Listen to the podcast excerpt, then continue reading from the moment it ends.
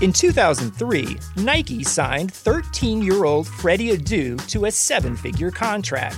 But Freddie didn't live up to the hype. He has turned down every single documentary project looking closely at the details of his career. Until now.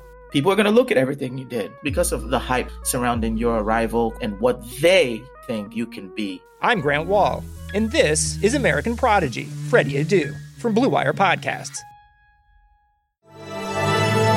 Blue Wire.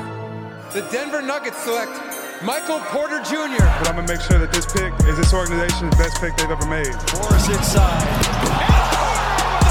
Jokic. Put it up. Jokic. 23. And Jokic. Jokic away. Jokic puts it away with a thunderous dunk. Hello and welcome into a new edition of the Rocky Mountain Hoops podcast, part of the Blue Wire Podcast Network. As always, I am your host, TJ McBride, and this is going to be a fun podcast because it's not just me once again. I actually went on the um, the Pistons versus Everybody podcast, part of the Blue Wire Podcast Network as well, with Lazarus Jackson, talk about Jerami Grant and Mason Plumlee heading to the Pistons, different Nuggets Nuggets acquisitions, and to be frank, quite a bit of slander from me towards the Pistons. Um, it was a ton of fun to podcast with Lazarus. He's a great dude. Follow him at Laz Chance on Twitter. Make sure you go subscribe to the Pistons versus Everybody podcast. Um, great work all around for them. So please go check them out. And I hope you guys enjoyed this show as much as I had fun recording it. I mean, it was one of those kinds of like just chop it up with hoops people and have a damn good time doing it type of podcast. And I hope you guys enjoy it the same way I did because frankly, that's why I'm putting it on my show is that it was just a deeply enjoyable podcast with a whole lot of either um some homage towards Mason Plumlee, some confusion about Jerami Grant, some excitement about Facundo Campazzo, and again, a whole lot of Detroit Pistons slander. Um, we're going to take our first break here coming up to talk to you about Bet Online. Then you're going to hear my conversation with Laz, and then you're going to hear about Indeed after that. So you're going to have some ad reads coming up. Also, make sure you go subscribe to the Freddie Adu podcast, the documentary about Freddie Adu called American Prodigy. It's put on by the Blue Wire Podcast Network. It is an amazing show, an amazing story. So make sure you go check that out as well. So again, thank you to Indeed. Thank you to Bet Online for keeping this show going and making Blue Wire Podcast what it is and supporting this company for as long as they have. And please make sure you go check out the Freddie Adu uh, documentary, American Prodigy, and go subscribe to Pistons vs. Everybody, part of the Blue Wire Podcast Network as well. So we're going to take our first quick break, and then on the other end, after you hear about Indeed, you're going to hear the conversation that Lazarus Jackson and I had about the Detroit Pistons and the Denver Nuggets.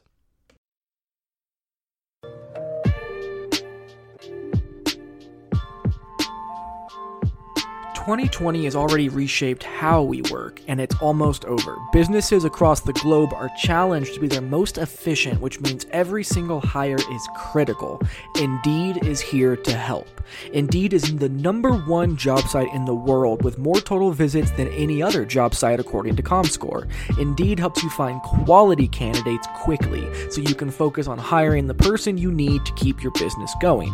Unlike other sites, Indeed gives you full control and payment flexibility over your hiring. You only pay for what you need, you can pause your account at any time, and there are no long term contracts. And now, Indeed's new way of matching you with candidates instantly delivers a short list of quality candidates whose resumes on Indeed match your job criteria that you can contact the moment you sponsor a job, making Indeed the only job site that can move as fast as you do. Right now, Indeed is offering our listeners a free $75 credit to boost your job post, which means more quality candidates will see it and fast. Try Indeed out with a free $75 credit at Indeed.com slash BlueWire. This is their best offer available anywhere. Go right now to Indeed.com slash BlueWire. Offer is valid through December 31st. Terms and conditions apply.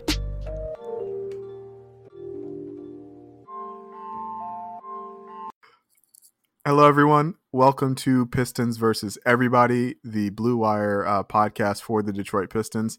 I am your host, Lazarus Jackson, and joining me tonight is TJ McBride, the host of Rocky Mountain Hoops and a fellow Blue Wire bro. What's up, TJ? Man, I'm good. I, I'm I'm happy to be able to step back and get some sleep for once and kind of come back recharged and ready to talk about this because man, there was a lot of player movement. I didn't know who played for who there for a while, so I'm happy that I could at least understand the league again for a second.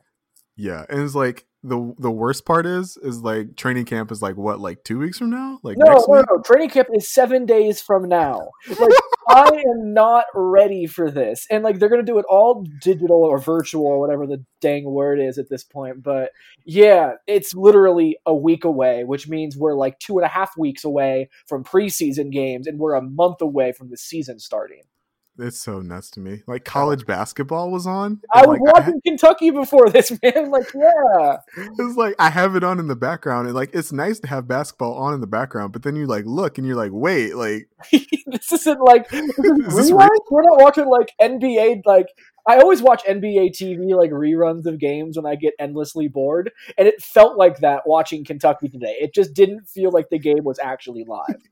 exactly. Oh man. All right, but let, I wanted to bring you on because you cover the Denver Nuggets. The Detroit Pistons pilfered a pair of Denver Nuggets, and so I want to ask you about those guys uh, before I went on a diatribe about how much they cost. Yes. 225 of Jerami Grant's 303 made field goals last year were assisted Yes. is there like some more shot creation like in there that we never got to see or do you think he's just going to be as dependent on Blake Griffin and Killian Hayes as he was on Nikola Jokic and Jamal Murray It's so funny for me because the first question on Media Day last year when Jerami Grant came to Denver was, How excited are you to finally expand your offensive game? Because I'm one of the people who like fully believes that he actually does have some extra skills there that haven't been able to come out because he's always been the third or fourth option. I don't think he has the level of skill that you turn down the same money from a Western Conference Finals team that has Nikola Jokic on it to go play for Detroit and the other eight bigs they have on the roster. So while yes, there are skills to be found, I want to make that clear. He is a better ball handler than people expect. He's a better finisher than people expect. He was hitting pull up jumpers in the mid range and finding like little bits of vision where he was able to create for others. Like there are flashes of this. They exist. Do they exist enough for him to start at small forward next to Blake Griffin next year with no shooting around him? No, that's not where we're at. So that's kind of where I'm at with it. He's an incredibly, incredibly helpful player. And if Denver would have paid him the same contract that Detroit had, like I reported that they t- got turned down on, I would have been fine with it because he is so unique. A guy who can defend five positions, is that athletic, that big, and shoots 40% from three about, that's huge. You don't find those guys. So I get it on paper. It makes no sense in Detroit for me. I don't initially disagree my uh, my analysis was always like Jerami Grant makes a lot more sense when Blake Griffin is gone and we expect Blake Griffin to be gone sooner rather than later. And so like to me this is a move that like looks like uh, for something that's going to happen in February or March or whenever the trade deadline is for the season that starts in December. So let me ask you this because one of my closest friends actually lives in Detroit and is a lifelong Pistons fan. So I have him in my ear all of the time for the past two years now of when is Blake going to get traded? So I ask you this now. What level of faith do you suddenly have? What what has changed other than the roster, which to be fair has changed three times that we have talked about these Blake Griffin trade rumors? To Yeah. where we actually think a trade is going to happen. That's my biggest issue with this. Is clearly there's not a market to trade Blake Griffin right now, and I'm not exactly sure what you're going to do to be able to create a market when everybody knows you have to get off of him and you have no leverage. So that's a tough thing for me. I don't know what they're going to be able to do with Blake Griffin unless he becomes All-Star Blake Griffin for literally the first half of the season off cold and finds a way to raise his value to that level. I just don't know how that's going to happen. I th- the thing I think the Pistons are banking on is that every time Blake Griffin has had adequate time, like more than an offseason to recover from an injury, he's come back stronger. That's fair. And so uh, I think with age, maybe stronger is a bit much to uh, request or ask for. But if you return to the level of 2018 19 Blake, for the first 25 games of the year, there will be a team that's interested in that. Uh, you might not get back a like huge return because of the, because of the injury potential because as you put it like everyone in the, in the league knows you need to get off of Blake Griffin, but I do think there's like a universe in which he gets traded. Um, you know, Oklahoma City can facilitate something as they so always have. That's the interesting part I was going to ask you, though, because you have to find a way to make him a neutral asset. You do not want to trade future first oh, yeah. picks to get off of a guy when you're currently rebuilding and needing to stockpile picks. So, like, that's the level that has to be eclipsed. And OKC isn't going to trade for him in that regard unless things go terribly wrong in Atlanta. I don't see them making a move like this, even though I do think that things could go wrong in Atlanta, and that would be a very interesting landing spot for him. But th- there's not a, I, I don't know how many teams are out there that really need that role. And I'm very, I, I hope he gets traded somewhere because I would be very happy to see Blake try and reinvent himself, especially on a team that is actually, you know, has the floor space and multiple shooters and veterans who are actually trying to win right now. I would be very, it'd be good to see that. But I just I I I don't know if it's going to get there. I want to have faith, but I just don't really right now. Yeah, I think and like you definitely can't do it this offseason. You definitely can't do it now when no one has seen him play in a yeah, year exactly. and we don't know what he's going to look like. And, you know, the the plan is dependent on him looking like a guy worth trading for. If he comes back and he kind of looks shot, then like yeah, you're kind of stuck holding on to him for the next two years, and you'll you'll work something out.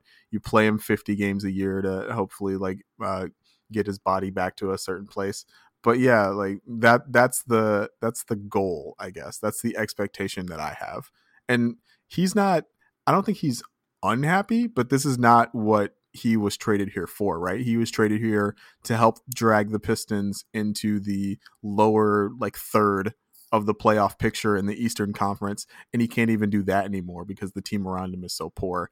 And so I I imagine this is pretty frustrating for him as well. I wouldn't I wouldn't be surprised if uh, you know, he's not necessarily like requesting a trade, but I'm sure he's like amenable to it, right? He's amenable to uh, helping facilitate something around like other destinations in the league. That would make a lot of sense because I'm sure he would want that himself. And I'm curious, like, is Jerami Grant going to be playing small forward? Is that the kind of general idea that's been tossed around amongst Pistons people?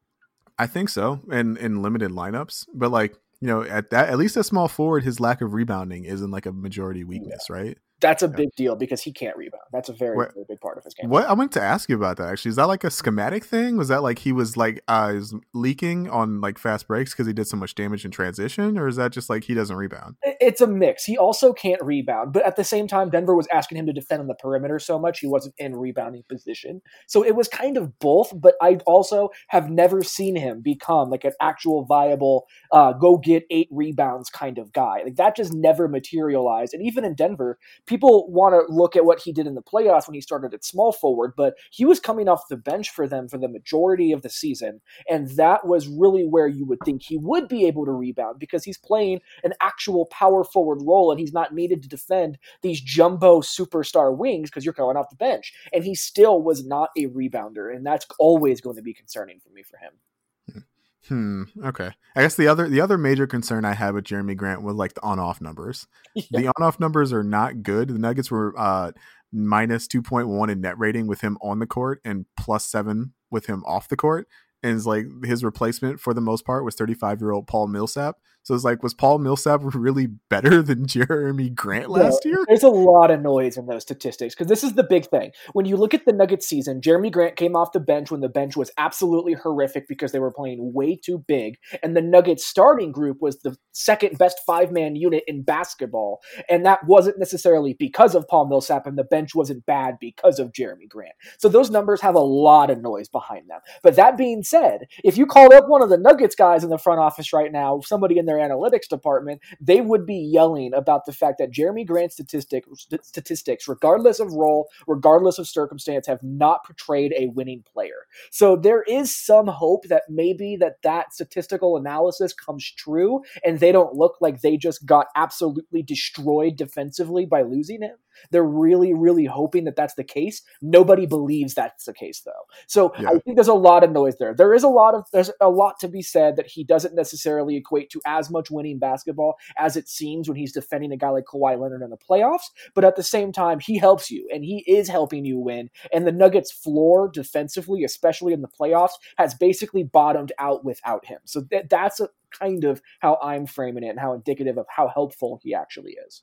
Yeah, okay, that that makes sense because I was wondering like what the what the replacement plan in place was for Jerami Grant because when you when you look at a front office that's like, hey, like yes, we were also willing to overpay you drastically for a winning situation, and you still don't resign, like that to me smacks of not uh not like desperation, but like we we like we literally have no mechanism to replace the the things that he gave us. And so how how are they attempting to replace what Jerami Grant offered? I think I said this on one of my podcasts, but one of the people in the Nuggets organization that I was talking to, when I asked them about the pivot and the recovery they made, bringing in JaMychal Green, re-signing Paul Millsap, signing Isaiah Hartenstein, who a lot of people are really actually high on, but it was still described to me as a bandit on a bullet hole.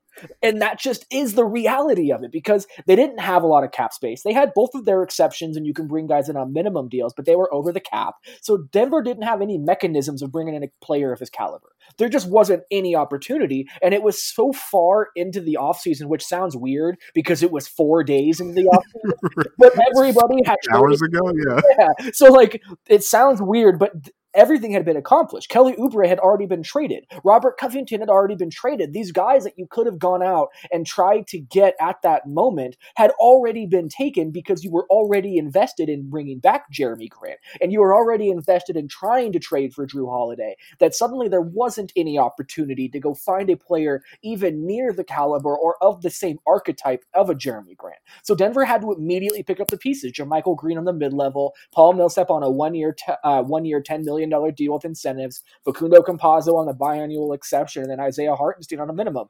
Which and then Bol Bol also got converted using part of the mid level, but that's their only plan right now because there wasn't anything else they could have done. That's the thing that's so frustrating when I keep looking at this and trying to find different avenues Denver could have taken and trying to find maybe any little advantage that they potentially missed. There aren't any.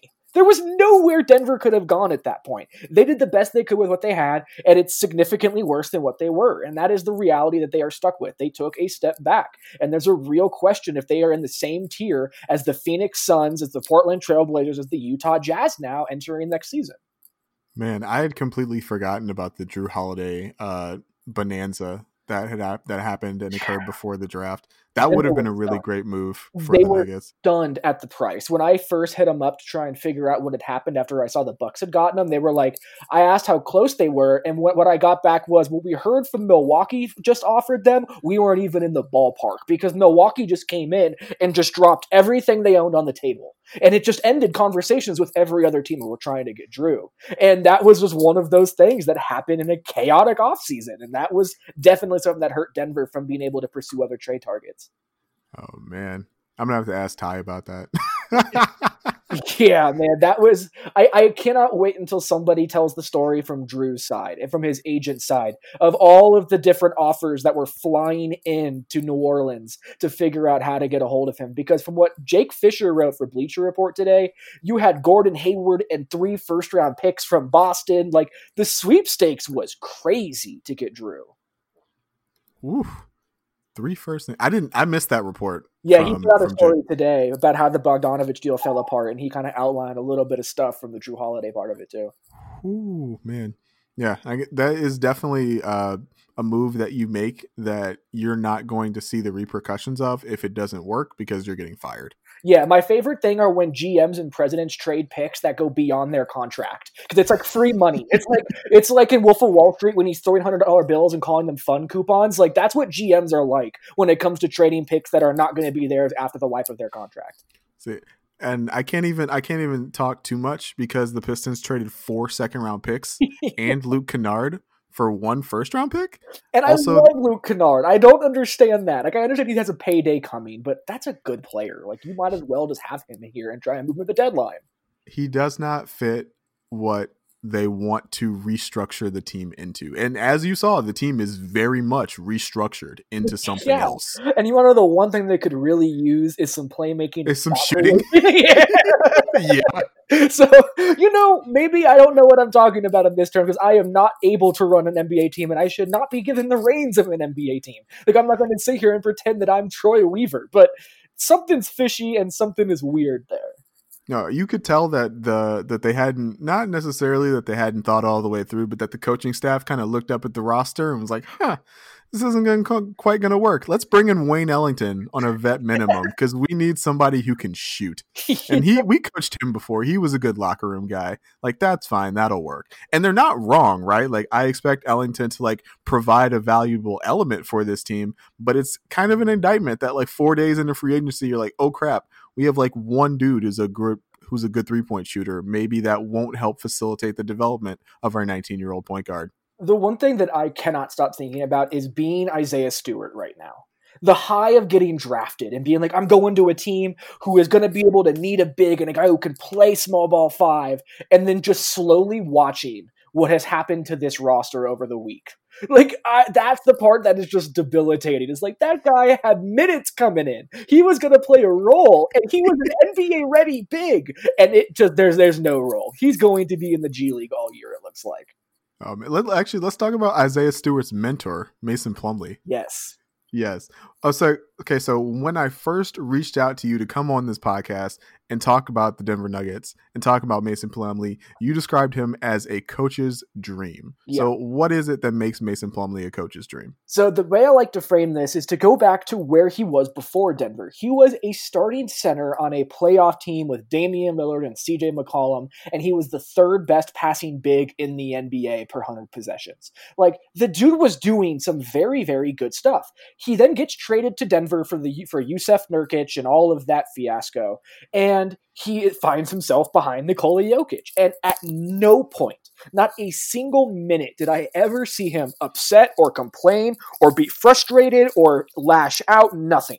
He accepted his role and did everything he could to help that team.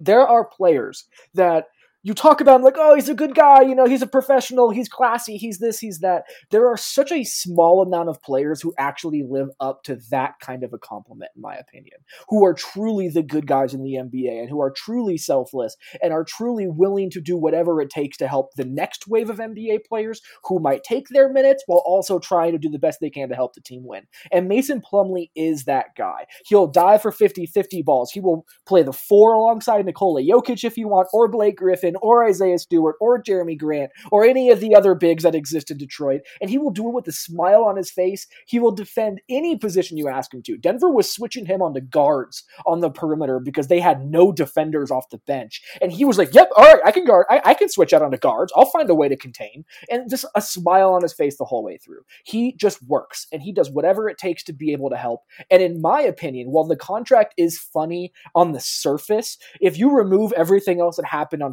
Detroit's offseason and you just talk about bringing in a veteran big to help the guards that you are now have on the roster who are younger, Mason Plumlee is perfect for that. Monte Morris's progression as a player was helped so much by the fact that Mason Plumlee was on the Denver Nuggets. He will cover up for your defensive mistakes. He will be your rim roller for you. He will set hard and strong screens. Those kind of things for a young, developing, rebuilding, retooling team like Detroit are incredibly helpful things to have on the roster. It's not a veteran who's going to complain about losing because the young guys are playing and growing. He knows what that is like. He understands it and he's willing to buy into it. So for me and my money, Mason Plumlee is one of the best bigs you can get to fit that role. I'm sold. I'm telling you, people wanted to make fun of this contract from the second it happened. And I was like, you know what? You want to give a little more than the mid level to Mason Plumlee? Go at it. I don't even care. Like, congratulations to Mason for getting paid. Mark Bartelstein stays getting white centers 20% more money than they deserve. and it's absolutely incredible. And at the same time, Mason Plumlee is one of those good guys who deserves the money he gets because of the other things he brings to the table. So if I'm Troy Weaver, that's a win. It's just everything else that makes me completely confused.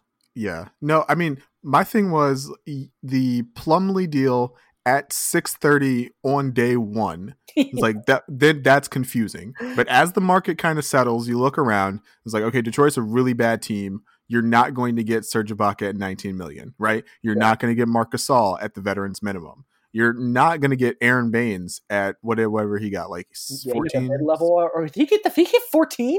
Something like that. I can't keep up. So you could say any number, and I probably believe it at this point. So it's, it's like uh, it's like I, I heard that they didn't want Harry Giles. Um, That's crazy so to me. Oh, you get yeah. every big in the world, and you don't want the one who can actually do more things than just screen and roll. Like they, but they, uh, but you know, you look at who they drafted. You look at who else they brought in. Right? Yeah. They drafting Stewart, bringing in Jahlil Okafor on a vet man. Like they really value all the things you just spoke about that Mason Plumlee has to offer. Right? Yeah, they do and it sounds like uh, aside from the vertical uh, lob threat athleticism that he has, it sounds like he's going to be an excellent mentor for Isaiah Stewart.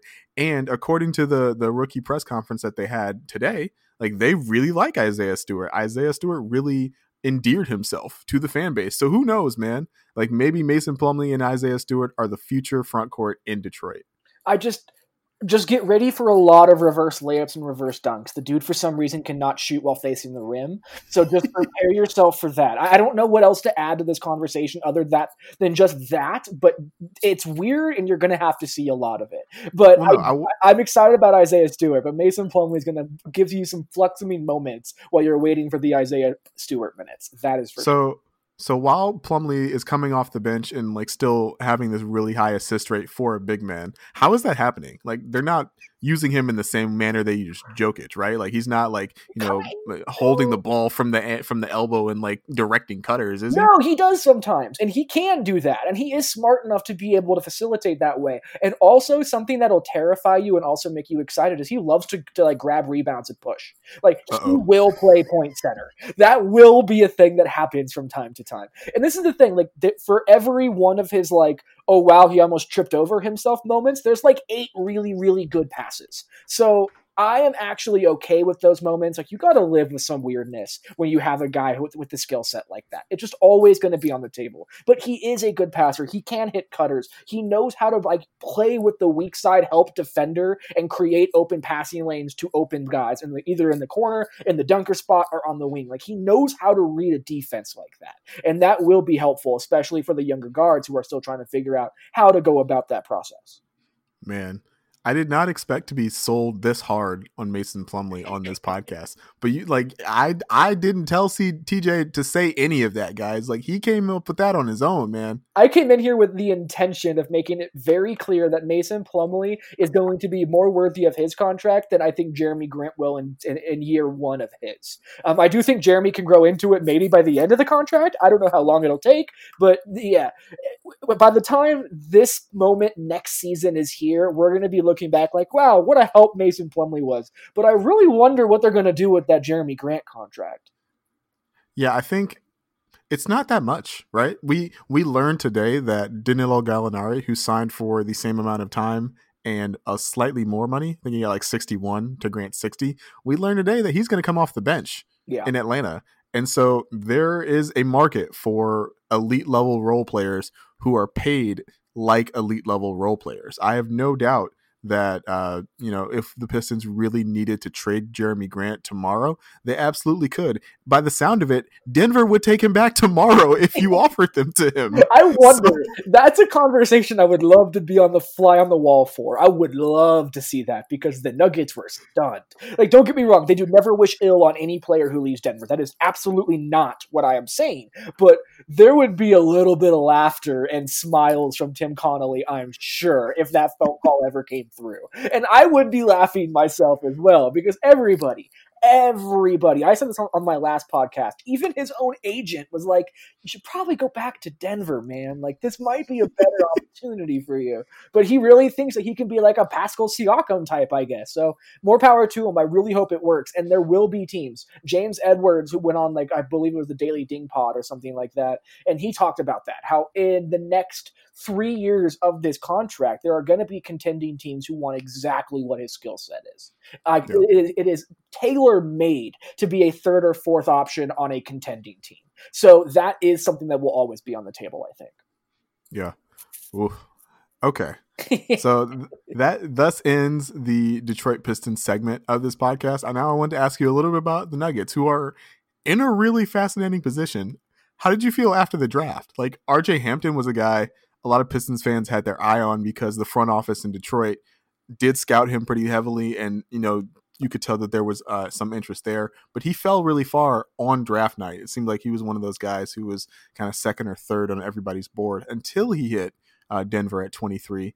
And then uh, we also saw Zeke Nnaji get taken by the Denver Nuggets. What are, what are, what do the Nuggets expect to have in those guys? So I was okay. I, I'm I'm a draft nerd. Like this is this is what I want to do is scout. So like when it comes to like weirdly flawed but exciting players, that is like way too much my wheelhouse. So Zeke Nnaji was 100% right up my alley of players that I like. And when you start looking at what he is able to do at the University of Arizona, he was a great offensive rebounder, rim roller, creative finisher, not an explosive leaper, had some defensive flashes, but no shot blocking, very inconsistent three point shooter, and not exactly sure where he fits. Then you talk to Tim Connolly, and I and this kind of confirmed what I had hoped, which is Tim is saying he is already hitting NBA range threes at a consistent rate right now. On top of that, they fully believe that he can defend three positions.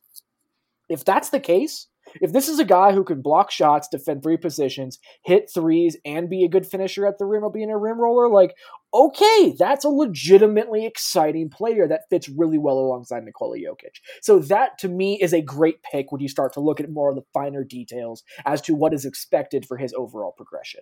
Um, you know who that sounds like? Who? That sounds like Jerami Grant. It sounds like a more yeah, it does, and it's funny too because he's a little bit less of a perimeter guy than Jerami is. Like Jerami yeah. wants to play on the perimeter. Like he has that like I will never forget the, the whole Nene thing in Denver where he thought he was a small forward and Denver wanted him to play power forward. And for two years, they argued about it. And like Jerami Grant is very much so in that vein. Zeke is like, nah, man, let's play some five. Like, let's get down low and let's fight. And I like that. Like, it's a very helpful thing to have on a team and a big man who can be a 3 and D big man. That's kind of how I'm viewing him. And not only that, he's like a legitimately professional pianist. So he's like a really smart, gifted individual that is very unique in this NBA landscape, which is kind of cool. And having that new flavor in a locker room is a helpful thing to have when you need some new life after having the same roster for so long. Um, yeah, I did. I did see the the the the uh, the piece on him in the post about how he impressed the front office by playing the piano and i gotta say like that that's that's that's a neat party trick like that's it not is. bad and could you imagine the confidence of like trying to um appeal to a front office that you've never spoken to before in the most uncertain draft ever that has ever existed be like let me play you a song real quick. Like i just love that that happened. You know what i mean? So that level of confidence that level of self-assurance that he knows who he is is what really helps him be um, an ideal pick for denver because he fits the culture he fits the work ethic he fits michael malone's type of player and he has an upside that makes him really exciting. But rj hampton this is where you start looking at the Nuggets and you're like, could they have five borderline all stars in their starting lineup? Because everyone forgets that Bol Bol is about to make his first rookie appearance because what happened in the bubble does not count as a rookie appearance. So his rookie season is starting this season. Is the same rookie season as RJ Hampton. You have Michael Porter Jr. already just now ascending into the small forward role, and then Nikola Jokic and Jamal Murray on their max deals. That's insanity. Denver has a young core for their young core. Like, what is that? I don't know how a front office can be that good at talent evaluation, but here Denver is with legitimately five potential all stars on their roster if everything breaks right. If you're Denver and you can't get a free agent to come and you can't keep Jerami Grant, even if you offer him the exact same contract and you went to the Western Conference Finals the year before, then this is what you got to do. And I give them tons of respect for taking these swings because even if they miss, who cares? It was the 24th pick. You sent a 2023 first rounder that is lotto protected for three years if it doesn't convey. Like, whatever. So that's encouraging. I love the swing. I love the opportunity. And if he can pan out the way people hope he can, as like a slashing, shot making, hyper athletic two way guard, Denver's in the absolute money right there. And I cannot wait to see that team. You think they put him on the MPJ plan where we don't see him for 18 months, and then when he when he debuts, he's ready? Well, see, I've been making fun of the Pistons, but the Nuggets have six guards on the roster, so like I actually shouldn't be making fun of the Pistons because there's nowhere for him to play. Like you have Jamal Murray, you have Monte Morris, who should be backing him up. You have Gary Harris, and you have Will Barton. They just signed Facundo Campazzo. They signed PJ Dozier last year. They got Marcus Howard as a two way contract guy. Now they have RJ Hampton on the roster. So like where are they going to play him? That's my biggest thing right now. Um, RJ, in his introductory press conference that happened yesterday morning, he was very, very, very well spoken about the fact that he's cool waiting. He's cool not worrying about what is to come and his minutes, and he just needs to grow. So maybe that is actually true. Maybe he wasn't just coached up for an introductory press conference like literally every first round pick is nowadays. But Yeah. we'll have to just wait and see. So I don't see any minutes for him this year. Maybe he finds some minutes at the three because Denver is so short on the wing. But we'll just have to wait and see. I hope he, if he earns minutes, that means something very right happened, in my opinion. Yeah. RJ really struck me during his pre draft availability as a very mature individual. Like we always say that about the guys who travel overseas to to not play at the college level and end up playing professionally early. But like he he really seemed like it was like a legitimate good thing for him, uh, despite the injury that he encountered. I'm And so- happy to make that point. It's it's a phenomenal point because Yeah. when guys go overseas, the world kind of punches you in the face. Like you're not coddled on a college campus where you're the man and everybody loves you and Everybody knows that people are trying to make a name off of you, right? Yeah. Like they know p- scouts are there to see you. So if I punk you, like that gets me paid. Yes. So now when you go to Australia and it's just some like 28 year old dude who plays basketball for the love of it, just absolutely demolishing you down low, there's a humbleness that you learn from that. It's why I'm such an advocate of going and finding guys like Torrey Craig, like Greg Whittington, like all of these players that have gone over to Australia who are 27 years old, who fit a very particular role, who are ready to play, who are true professionals, and have frankly had their ass kicked a little bit to understand where they fit in the grand scheme of things. Yeah. All right. So next up, the next guy I wanted to ask you about is Gary Harris because my boy, I loved Gary so much in college, man. You have no idea. Gary meant so much to me in college, but he struggled the last couple of years. Just injuries have really sapped a lot of what made him special defensively. And so I, I wonder about the Nuggets, like necessarily like looking at upgrading that spot. Obviously, we talked about Jrue a little bit earlier in the podcast. Are they still comfortable with with Gary as the starting uh, shooting guard? They would be if he could play. Like that's really all this comes down to. Even if his shot isn't there, Denver would love to play Gary if he can play. He has had 13 lower body injuries in the past 25 months.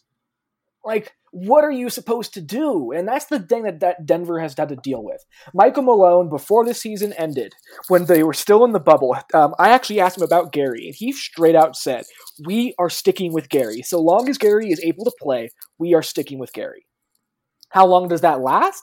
I'm not sure because he cannot shoot right now. If you look at the pre All Star numbers last season, he was the least efficient starter in all of basketball on the offensive end of floor. It was him and Justice Winslow. That's it. Nobody was shooting under 40% from the field and under 30% from three while playing over 30 minutes a night, other than those two players. So at some point, something has to give. I'm with you. I absolutely love Gary Harris's game. I loved him going back to Michigan State. I compared him to Bradley Beal his rookie season in terms of his optimal outcome as a player. I believe he's growing with the ball in his hands. I believe his intelligence as a player is going to continually translate as it already has. But if you can't play and your shot's not falling, the majority of his skill set is gone. And that's the toughest thing that he has had to deal with now. And I don't know if he's going to be able to come back from it. At some point, you just have to look at the numbers for what they are 13 lower body injuries in 25 months. Yeah, I I wonder if there's a way to treat him as a neutral asset in trade, similar to the conversation we had about Blake a little bit earlier, right? Because he he makes a good deal of money, and if you can ever get him healthy, right, there's an extremely useful player in there. And so I've even I've even considered like a, a Blake for for Gary and some stuff like swap like mentally, just because I think that you know that's a situation where maybe if you get uh, a guy like Gary healthy, you you know you uh and it especially for a team like Detroit where his contributions will not necessarily be needed for the next eight months after you make that trade so he has time to rehab and recover and strengthen and, and get to a place where he feels comfortable again. And then you get an, an exciting role player out of that Like ah man, but at the same time, like you said, you just you just never know if that's going to be the case again with a guy who's had 13. I didn't know it was 13. I knew it was a lot. Yeah, I, I went know it was back and 13. counted for a story about three months ago, and it about broke my heart because I'm like you. I'm one of the biggest Gary Harry Gary Harris lovers in terms of his ability on the court that you will find. Like I abs like I was the guy saying, I wonder if Denver's future future is Gary Harris at point guard and playing bigger and having that point of attack defender. Like that's the level that I've always been in on Gary Harris, but he just can't stay healthy. Uh, two things though, you brought up the Blake Griffin potential sign in trade. Um, I wanted to crush your dreams because I'm just that much of an asshole, I guess. Um, I Go was for it. told by the Denver Nuggets when they when when they lost Jerami Grant to the Detroit Pistons that a Blake Griffin sign in trade is not going to happen. They don't want Blake. They don't see any future for Blake in Denver, and they're not going to go that route. So I don't think that's going to happen. The second thing is that I think Gary Harris, at the value he is currently at, is more useful to Denver and their hope he can turn a corner and become the player he was a few years ago, as opposed to trading him as a neutral or a negative asset. So I don't anticipate a Gary Harris trade unless either his value goes way up or Denver can offload him as a neutral asset without having to worry about it. And I don't see either of those happening necessarily. And I, I think Denver will hope for the best that they can get Gary Harris back into shape because if Gary Harris can become the Gary Harris he was a few years ago, Denver's odds at becoming one of those contending teams again goes way up. He changes everything if he can actually be a guy they can depend on to shoot and to defend on a nightly basis. So I think that they would rather bet on Gary Harris getting better and not trading him for pennies on the dollar as opposed to doing anything else. That makes a lot of sense. And I was uh, a Blake Griffin sign and trade, which I, I guess was like thrown out as a possibility because of the the size of the contracts.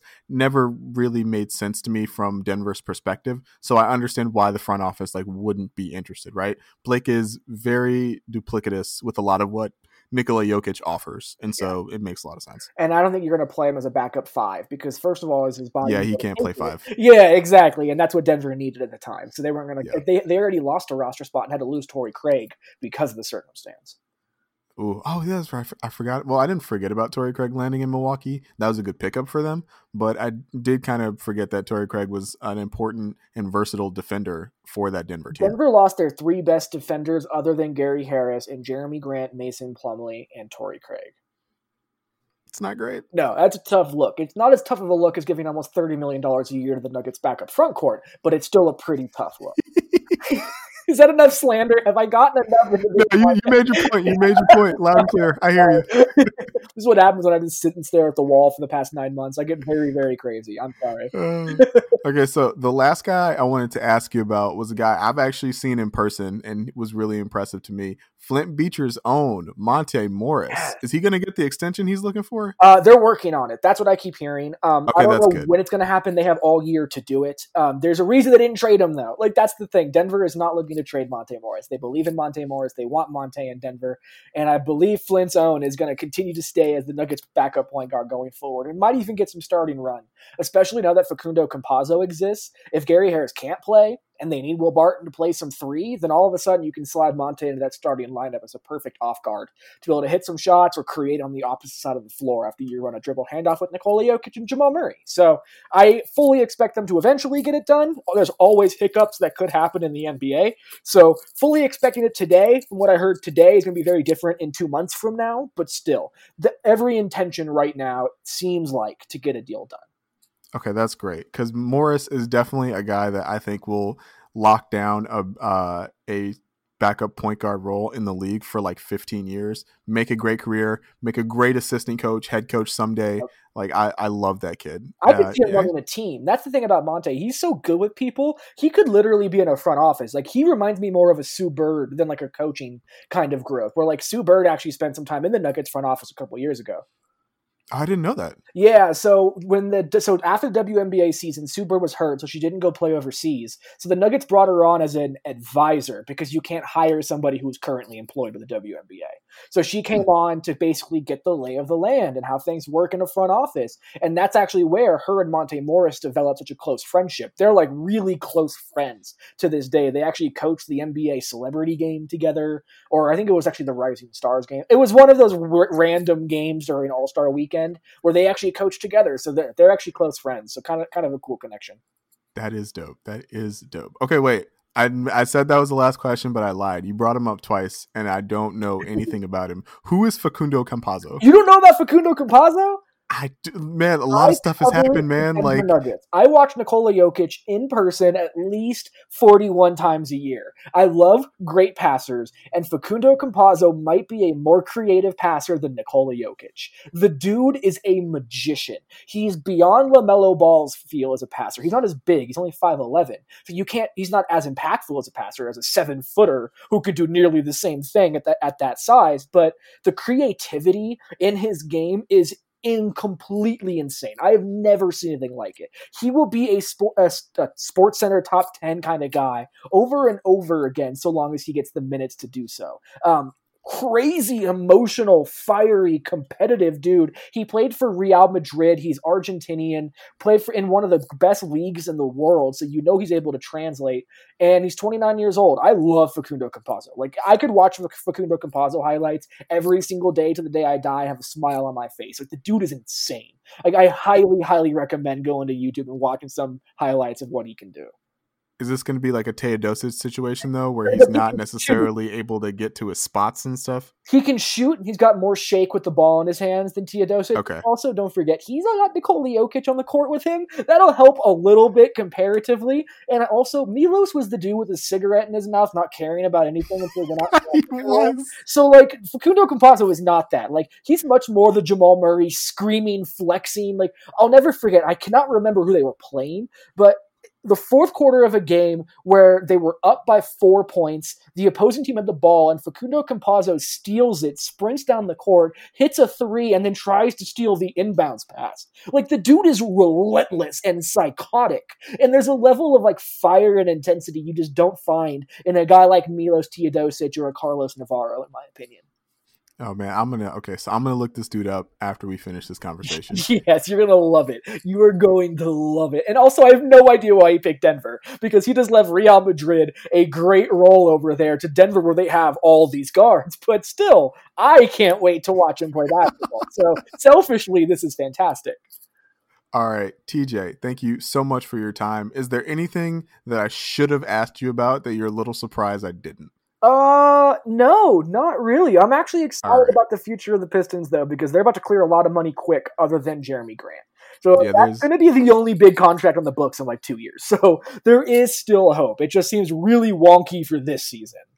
Blake and Jerami Grant are the only two people on the team who make more than ten million dollars. Exactly, and they're all, and they're no. and, and, I'm pretty sure in three years the only two players that are on the guaranteed roster are Mason Plumlee and Jerami Grant, other than their rookies and the rookies. Yeah. yeah. So like yeah. that's actually a pretty good setup overall for when you're going to get the double draft and a lot of free agents coming into the market. So it's I mean, I understand why a lot of Pistons fans are frustrated too because they've just gone through, you know, you know, a five year contract handed out to Josh Smith that needed to be waived and stretched. So we were dealing with Josh Smith for eight years, it felt like. You know, they just got done with Reggie Jackson's five year, $80 million deal. They just had to trade Andre Drummond for a bag of peanuts in order to get out from under him, in order to be able to hire a guy like Troy Weaver who could run your team competently. And then the first thing they see are these giant free agency expenditures, and they're like, "What is happening?" At least so I understand Charlotte. At least you're not Charlotte, who finally has money to spend, and then they go out and stretch Nick Batum and give $120 million to Gordon Hayward, who plays 35 games a year. So, like, Detroit fans, I love you. It's gonna get, there's a lot worse. There's a lot worse out there. See, I, I didn't even mind what Charlotte was doing because I live in North Carolina and I get Charlotte games. So it's like, hey, my Fridays are going to be a lot better I now. I can watch 140 to 120 point games now. That's at least enjoyable. I'll give you that. Yeah, it's going to be fun. It's uh, Del Curry just shouting about how LaMelo won't play defense. It'll be great. Some things are eternal. There's always Del Curry yelling about the guards on the Charlotte Hornets not defending. Some things are just eternal.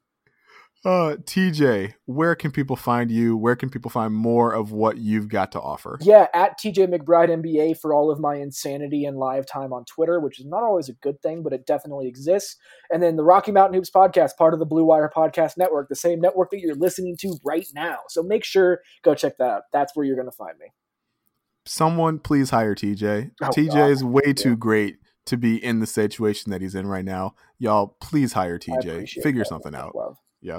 And of course, you can follow me. I have a job. I was fortunate, but uh, I got a job. I don't have to worry about that. You can find me on Twitter at Last Chance. It's at L A Z C H A N C E. You can listen to my other podcast, the Detroit Bad Boys podcast, wherever you are listening to this one on.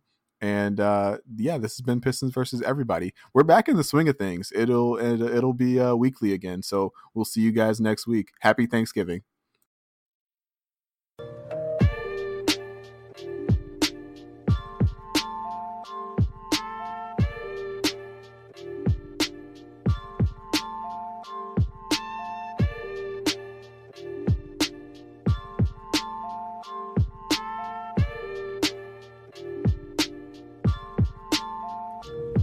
Football is back in full swing. You might not be at a game this year, but you can still be in on the action at BetOnline. BetOnline is going the extra mile to make sure you can get in on every possible chance to win this season. From game spreads to totals to team, player, and coaching props, BetOnline gives you more options to wager than anywhere else. You can get in on the season opening bonuses today and start off wagering on wins, division, and championship futures every single day.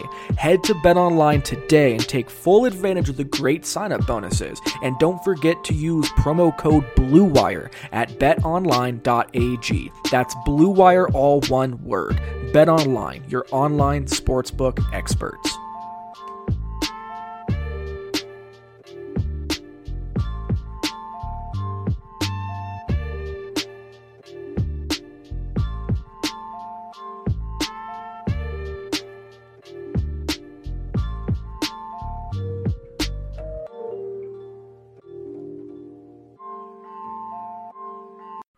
Thanks again for sticking around the Blue Wire Podcast Network, for subscribing to the Rocky Mountain Hoops Podcast, for also making sure that listeners of this show go subscribe to the to the Pistons vs. Everybody podcast, also part of the Blue Wire Podcast Network, and really everything that allows this to continue going forward.